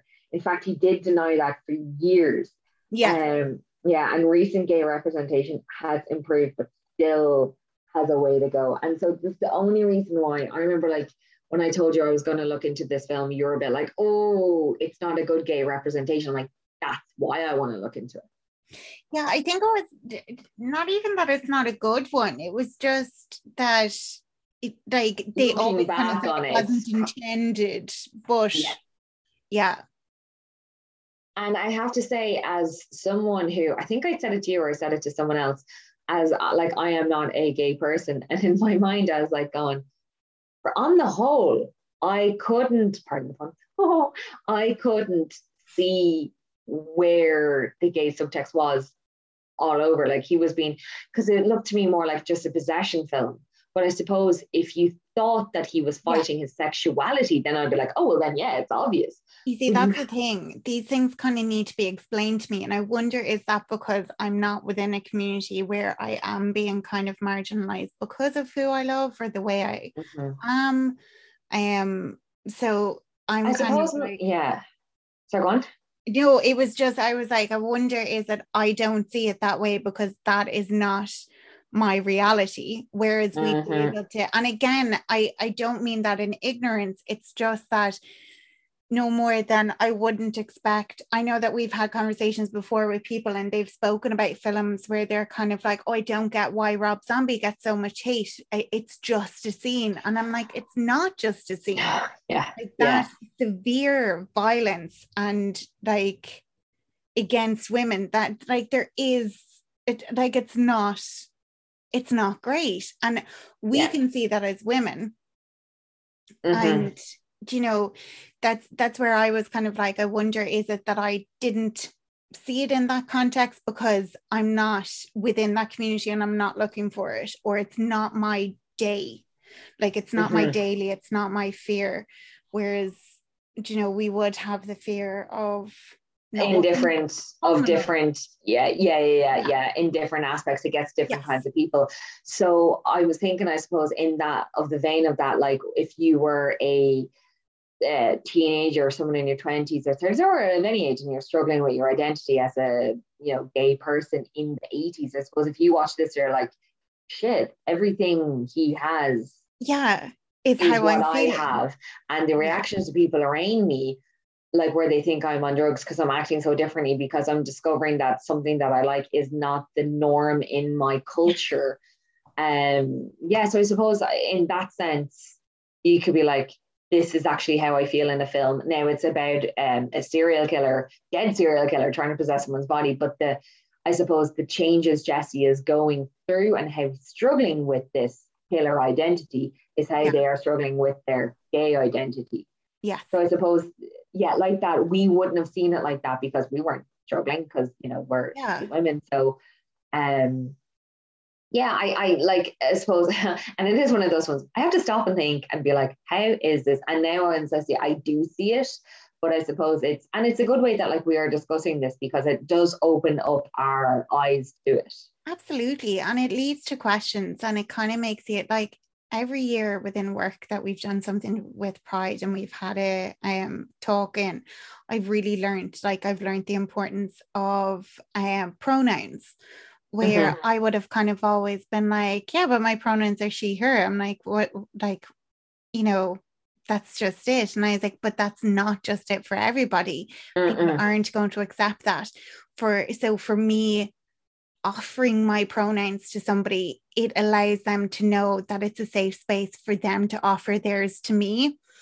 Yeah, you get Which- where they would want to use it. yeah and it's kind of like i didn't understand the importance of me saying hey it's okay. Like i'm going to offer you this. So if you want to offer it to me or if you've been waiting to offer it you know that this is actually a safe area to do that. And Mhm. we were talking about the difference between equality and like i think it was like equity and stuff like that. There were three different stages. And it was so funny because i was like i have protested for like the majority of my 20s I haven't protested in the last couple of years because COVID, and Yeah. um, and I wasn't protesting the fact that we were inside because of COVID because I thought it was, you know, safer Logical. side. Yes. Um, so like, whereas I would have always been like, what do we want? We want quality. And it was funny to kind of say it like the way they represented it was there were three people, and one was taller than the others, and they were all given the same box, and there was a wall. Mhm. So they got equality there in the sense that they were all given the same tool to stand up, but the tallest person was now able to see, but the person who was the shortest wasn't able to see still, even though they were given the equal opportunity within mm-hmm. inverted commas or whatever. Um, it was kind of like, no, it needs to be personalized for each person. So this person actually maybe needed two steps up or three steps up. And it was kind of like knowing the difference between that. And I was like, oh my God, my whole life I've been like, I want to be equal, but I'm not equal. Like my situation isn't equal, equal is different. To, yeah. Yeah. And like even like in such a small thing, like like being a white straight woman, I know is vastly different to being a black straight woman. Like we have very different experiences. Yeah. But, but, even as something as small as the two of us being white straight women we have very different experiences. Do you know mm-hmm. it's like it it's just like there's so much involved in it. It's such a big thing. And i'm so glad it is being spoken about more. And it's it's funny because it like at the moment it is like it's it's a very scary time and you're you're looking at the stuff with Roe versus Wade, and we had a mm-hmm. conversation about this on our thousand hour walk back from the Chili Peppers, where it was kind of like, yeah. like that is awful. And the next thing they're going after is the right to legally marry as a gay person. And then yeah. we were talking recently as well about um, Pride in Dublin, and I was kind of like, it's such like it's such a great and happy time, but I I felt that this year it was like with a bit of like fear and sadness because there have been such attacks within Dublin and Ireland recently yes. on the gay community and there was a murder on the on the other side of the country of two gay men by it like a cisgender male and it's kind of like you're like although for us, we're like, oh, we're going the right way forward. Like we would never think of it this way. It's kind of like, but there are so many people going a thousand times backwards. I saw something where it was like, I just read it a couple of minutes ago, and it was like, um, something about living in history or history repeating itself. But it was like, I didn't know it would be the fucking 1800s that was repeating itself. Do you know? And it's like, it's like it's so important to still talk about these things and to kind of also recognize that although we're moving forward, that there is some scary shit happening that is really trying to pull us backwards. Oh yeah, and and the thing is, is that it it doesn't take much to go no all that way back. No, it really doesn't. It's like it's crazy. It's absolutely crazy, and it's terrifying. But I just, I would just hope that it doesn't go. I hope to God it doesn't go the way of Roe versus Wade. And it's so funny. I always use the word God when we're when we're doing, when we're recording because it's such an Irish thing. Like it's not. And it just in this episode, especially, I'm like, oh God, I really, hope, oh God, I really hope that people aren't like, why are you supporting something that really doesn't support this community? I, I don't support it. It's one of the main reasons I it's don't like a support it. of Irish people. It's we can't just, help with the yeah. Yeah, it's just one of our words. Um, but yeah, yeah. So I think I actually think that movie is very important within mm-hmm. that conversation. Yeah. When I went into it, I remember thinking, going, "Oh, this is going to be a terrible representation." But like that, it's got layers because they had no choice but to layer it yes. in. Yeah, no, it definitely is. And I actually don't think I kind of understood that properly as well until I started looking into stuff for this episode as well. I will also say uh, on it from a horror point of view, because that's obviously our bare bones of, yes. of our whole podcast, shit film. Shit film. It's probably my favorite favorite thing that you've said in a while. Like it was this was what the film was, and also it was shit. Yeah, like groundbreaking pile of dog shit. God damn it. Terrible film. Yeah. Yeah. Yeah. it's just a seesaw for fuck's sake. Like, importantly bad. Yeah. Oh, yeah. Yeah. Yeah. Yeah.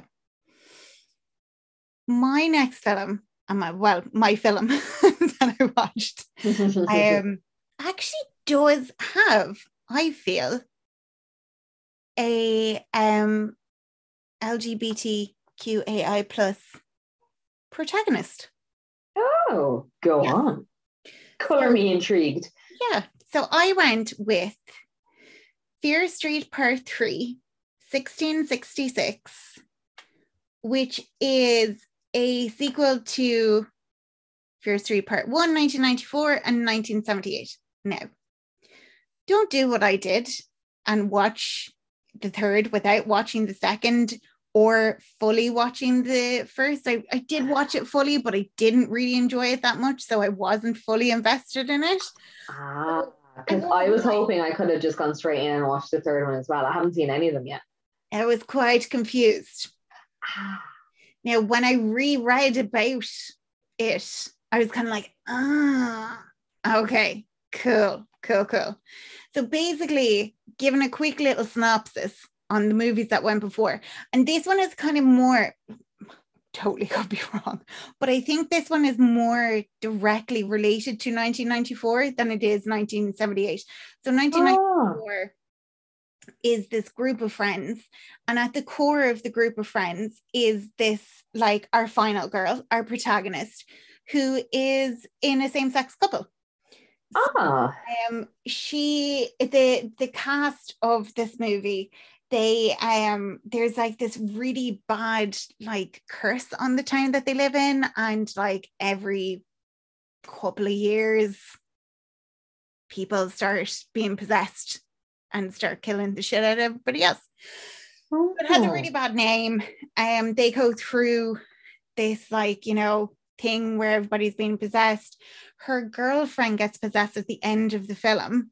They realize that there's this link to actually a witch who lived in the town in 1666. The second one starts and it's like 1978. They're in like a camp, and I think that's more to do with that kind of time. I don't think it really links into the 1666. I'm also making that up because I haven't seen it. So I'm kind of like, I don't think it has anything to do with it, but maybe it does. it doesn't anymore. So the 1666 one, I must say, and I think anyone from Ireland will find this a little bit jarring, they have very odd Irish accents. Oh, I did Google it, and like some people on Reddit were like, no, I'm not from Ireland. And I didn't think they had that. I thought it was more kind of like, like a bit of a, I don't know, but it's definitely an Irish accent. It's it's like an Irish person hamming up an Irish accent. Um, Ooh. it's a bit your man from Halloween 3. yes, yeah. once you watch it for a while and you can kind of get over it, they're actually not that bad. Um, but then I watched it in two parts, and then when I went back, I was like, "Oh God, yeah, it is. It's just, it's it's jarring. It's really weird." But basically, um, it opens up, and um, there is um a group of like friends. They're um they're teenagers, but in that time, teenagers were pretty much adults. And um, one of the girls who is our main protagonist from the first one, she's like this badass kind of like farmer girl, and she's real cool and stuff. And um, oh, she gives a pig an episiotomy when it's given birth, and I was like, oh, I don't Oh. want to see this. Um, I've just decided I don't want one of those. I don't know anyone who goes into labor thinking, I'll get an episiotomy. And if you don't know what that is, don't Google it. Um, so she gives the pig one of those and she gets out the piglet, and they're like, Oh, you're the only person who would have gotten all the seven piglets. And it's just like, Oh God, Jesus Christ. And then they're feeding on the mom straight away. And I'm like, Oh God, leave the poor piglet. Anyway, once I get over the trauma of that, um, I know. I, all I can say is that like it's a big leg crossing scene. I'd imagine. it's a massive like crossing scene. And then the fact that they oh no, I'll stop. Yeah, yeah, yeah, yeah. Basically, there is a guy in the town and he has lost his wife. She is very good to this man.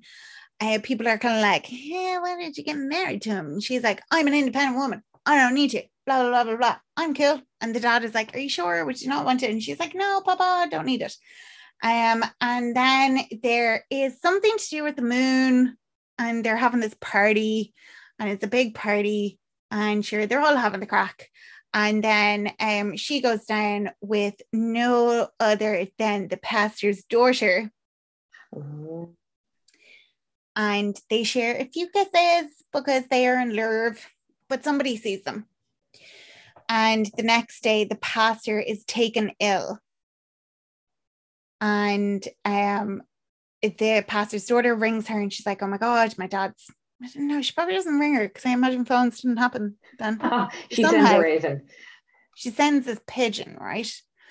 Um, but anyway, she gets in contact with her and she's like, My father is sick. And she comes over and she's like, Look, you can't be here because my mom has heard whisperings about us and everything. Then the mom comes in, she's like, You beguiled my daughter, you bewitched Ew. her. Now my my husband is sick because of your devilish ways. So it's this whole thing of like the fact that they think they're witches because um they are actually just gay and um Oh, okay. Oh God. And then it goes quite sinister. If that wasn't sinister enough, my apologies. Um, but basically, they can't get into the church. Then the um the pastor's there. They get in. He's killed pretty much all the kids. He's taken all their eyes out. He has no eyes, and he's all like blah blah blah blah. Um, then they're like, this is because those women fornicated with each other. They're witches. They lay with the devil. And at this stage, I was kind of like, okay, this is the movie over. There was still like an hour left. And I was like, how? How is there an hour left? How much worse can on this? Hammy accents. I can't do it anymore. Which, as I said, you do get over the hammy accents. Now, my problem is, I th- I'm pretty sure I'm right, but my problem is all of the men have the same haircut, same hair color, and look exactly the same. Um, so I can't be 100% sure and definitely who is the evil one, but I think I know who it is. Bar one guy who looks like Robert Pattinson when he is portraying the Batman. Oh. He's like proper greasy and he's all like, witch, confess, you're you're dirty slut kind of thing. And you're like, oh, Mhm. shut the fuck up. Um, so basically, your man who's the friend is like, no, it, it- they weren't doing anything, just leave them alone. Um, wh- who fucking cares if they were? Do you know, they're grand. So they they run and they chase after the two girls. They get the pastor's daughter. They chain her up. Your one comes back. She's like, "Go, run! Like at least one of us can get away." So the the protagonist, the main girl, runs off, and she comes back, and she's like, "Oh my god, are you okay?" And she's like, "They be- they believe that we're witches." And then she turns around and she goes, "Hold on a second. Actually, they're going to believe it whether or not we did this. So why don't I just do it?" They're always going to think I'm a witch. Let's Well, yeah. a fucking In witch. for a penny. Yeah. And I was like, sound, fucking sound. So she goes and tries to find the witch that she had seen the day before during the whole blood moon rising shit. She gets there, she's dead as a dodo. She arrives back to her friend's gaff, and he's all like, oh, hide, they're coming. And she's all like, oh, the witch is dead. Blah, blah, blah. You have to help me. Then they come in and they're like, Are you hiding her? And he's like, Absolutely not. And then she kind of like skulks off to another area. And under the house, Emer, is where he has been devil devil worshipping Satan. No, it's just like one of those Conjuring films. I can't remember which one. actually the friend. And you're Da, da, da. oh no. Then, then you kind of get like a bit of a slasher element because it's been like it's been, you know, the witchy vibes so Mhm. far. And she's all like, I'm going to go because you're the devil. And Yeah, we can't just just of walk backwards. And I'm going to tell everyone that was you and it was not me. And he's basically like, yeah, let's see who they believe. Not only are you a woman, but you have lain with a woman and everybody knows it. And uh, I'm a man. So, and I was like, oh, you dirty bitch. He definitely Yeah. turned around quickly. But basically, he's like, ah, no, you have to stay. And he has a knife in his hand. Oh my god. Stabs her in the wrist. But then not only that, Emer, he then bends the wrist back and she's pulling at it and her hand clean comes off. kind of similar in that grossness. Uh, here's the little hot take. I watched the film over last weekend. I watched the recent film Men. Yeah, yeah. There's a scene with a hand cutting and it's so gross and it's whatever. But I will tell you, that film starts out really good and just becomes bonkers and not in a good way. And I Mm. still don't quite know what they were trying to get. It's like they never knew how to end it. Yes. And so the last third is just like you're like, what? And then you just go to different high octaves of what, what, what, what, what? And not worth your time. Good Okay. film premise, but I feel like sometimes I feel like A24 just wants to be too arty. yes. Yeah. So I'm like, you know, check yourselves, lads. Yeah. Um so yeah, no, but that had a big hand cutting scene, and you're just like, huh? Yeah, as does this. Yeah. It yeah, it's it's graphic. I was really like, oh God, didn't see that coming. Then she gets out of the house and then he like pulls her hair and he's like, I found the witch. So then they like tie the two girls up and they're like, confess. And Robert Pattinson is all, all like, confess, I'm a creepy, greasy bastard. And um, she turns around and she goes, I confess. And the pastor's daughter is like, What the fuck are you doing? And she's like, I bewitched her. I I lay with the devil, but I I did it all. Yeah, hundred percent. So she knows by doing this, she's going to save the love of her life. Your man is putting the noose around her neck, and she's like, I will be with you forever. She goes Ooh. full on practical magic where she's like, Oh, this shit is going to fucking haunt you for the rest of your life. But Mhm. instead of killing the loves of all of her, her like people's lives, she's just going to ruin this guy's life. So when she's hung, she starts to go back to the person she actually is. So then I was kind of like, oh, okay. So it wasn't, it, it- it was like this weird kind of like flashback that they went to, and like all of the friends were actually the right, like her brother in this was actually her brother in 1994. And I was like, oh, this is where I should have watched all three of these. So she then wakes up in 1994 and she's like, I know what happened. It was actually Sir Dix-a-Lot who did it. And it wasn't her. And she wasn't a witch. And she is actually just, you know, she's been wrongly accused, but it's actually this guy who has done it the whole time. And it's his lineage that is pulling it along.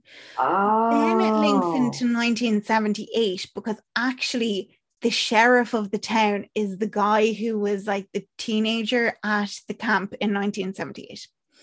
Oh, okay. So, and then I can't remember what the relation is of the woman. Is she an aunt? Is she, I don't know.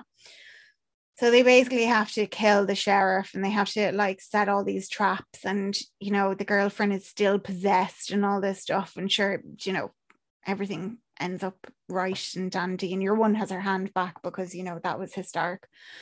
And um yeah, they they they win. They save the day. And the girls Huh. just are happily in their lovely relationship. There you go. Yeah. So very much a I couldn't remember was their relationship open in the first one. Hmm. Um and it was nothing to do with the fact that there was that relationship in it. I actually just think I kind of went into it kind of like everyone keeps saying it's like Scream, and I'm going to be like, no, it's not. When someone overhypes a film, as we talked about this on last Wednesday as well, you're just like, no, I, I refuse to watch it. In fact, I'm never going to watch it out of spite. it was the fact that it was R.L. Stine and it kept being kept it kept being put with Scream Yeah. that I was like, these are two of my favorite things. So therefore I am going to hate it. Oh, yeah, it's going to ruin both of them for me. yeah. Yeah. So maybe I'll go back and actually give the other ones a shot and then probably come on next week and be like, oh my God, Fear Street, favorite film ever. and that would be a great thing for you to be able to like have something new then. to put aside my crabbiness. Wow. Yeah. So I've definitely enjoyed this week. I think it definitely made me think a little bit more. Um, possibly not to look at things too critically in the sense of a film wise, but actually go, how would this have impacted a, Mhm. a community of people? Um, and just kind of to learn a little bit more. Yeah, and and we can only just hope then that as the years go on, you will see more um LGBTQ plus because I I'm sorry I don't know all of you're great with knowing no. your letters. Um, apologies again, but uh, I would love to start seeing them in more mainstream films. Horror, I know horror is a great starter off for for like characters and for storylines, um, because it's like you put so small of a budget but can make such a profit. Like it can it can be so it's a great way that like ideas can come across. Like you had i'm just even thinking back to some of the films like for different reasons you had to like get out where it was just like one of the most profitable like all black Yeah. well black protagonist ones and of all kinds uh, um, and, and so just for ones like that it's a great way to get your idea across where i suppose like some main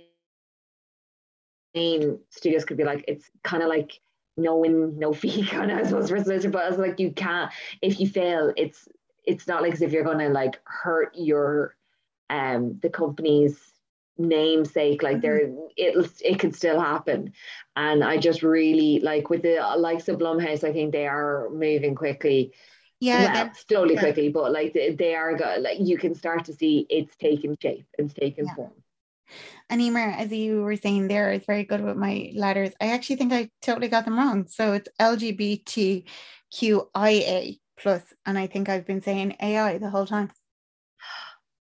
Does it matter what order you say it in? Someone can tell me. Um, like DM us on our Instagram page of Yeah. because you were home with an underscore between every word. Are we, you know, just wondering. Is Yeah. not to say is there a hierarchy, but is it like, well, the LGB we came first? Yeah, but there might be like there no more than like all the colors in the pride flag representing Mm-hmm. something. This there might be a reason why, like at what stage said it was added said, or not. yeah. yeah. But next week we have done a little planning. So next week we're going to be talking about horror movies that involve killer animals. Bum, bum, bum. And we're talking of all kinds. Uh, anything that is not human but has a heartbeat could be a killer. You watch. I've met some of those head. people before. Lol. oh, oh, oh, um, it's funny. Um, it's a difference. We haven't been able to tell anyone what our next week's episode has been in so long because the lack of planning. Terrible planning recently. Guys, it's the summertime and our brains kind of melt a little when this happens. Oh god, yeah. So make sure to give us a follow on Instagram with an underscore in between each word. And you can listen to us on those podcast platforms. If you listen to us on Spotify or Apple or any other one that gives you the opportunity to give a review, we'd really appreciate that. It kind of just gets us out there for more people, makes us easier to be found if people are doing a search for any kind of horror podcast. Because I'm fairly certain loads of people should get onto that bandwagon.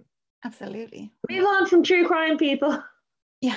Come to the dark They've, side. yeah, they've saturated the market. After you watch real killers, how about you watch fake killers? I mean, Yes. Come on. It. might make you feel a bit safer. 100%. 100%. And we will speak to you next week. Bye. Bye.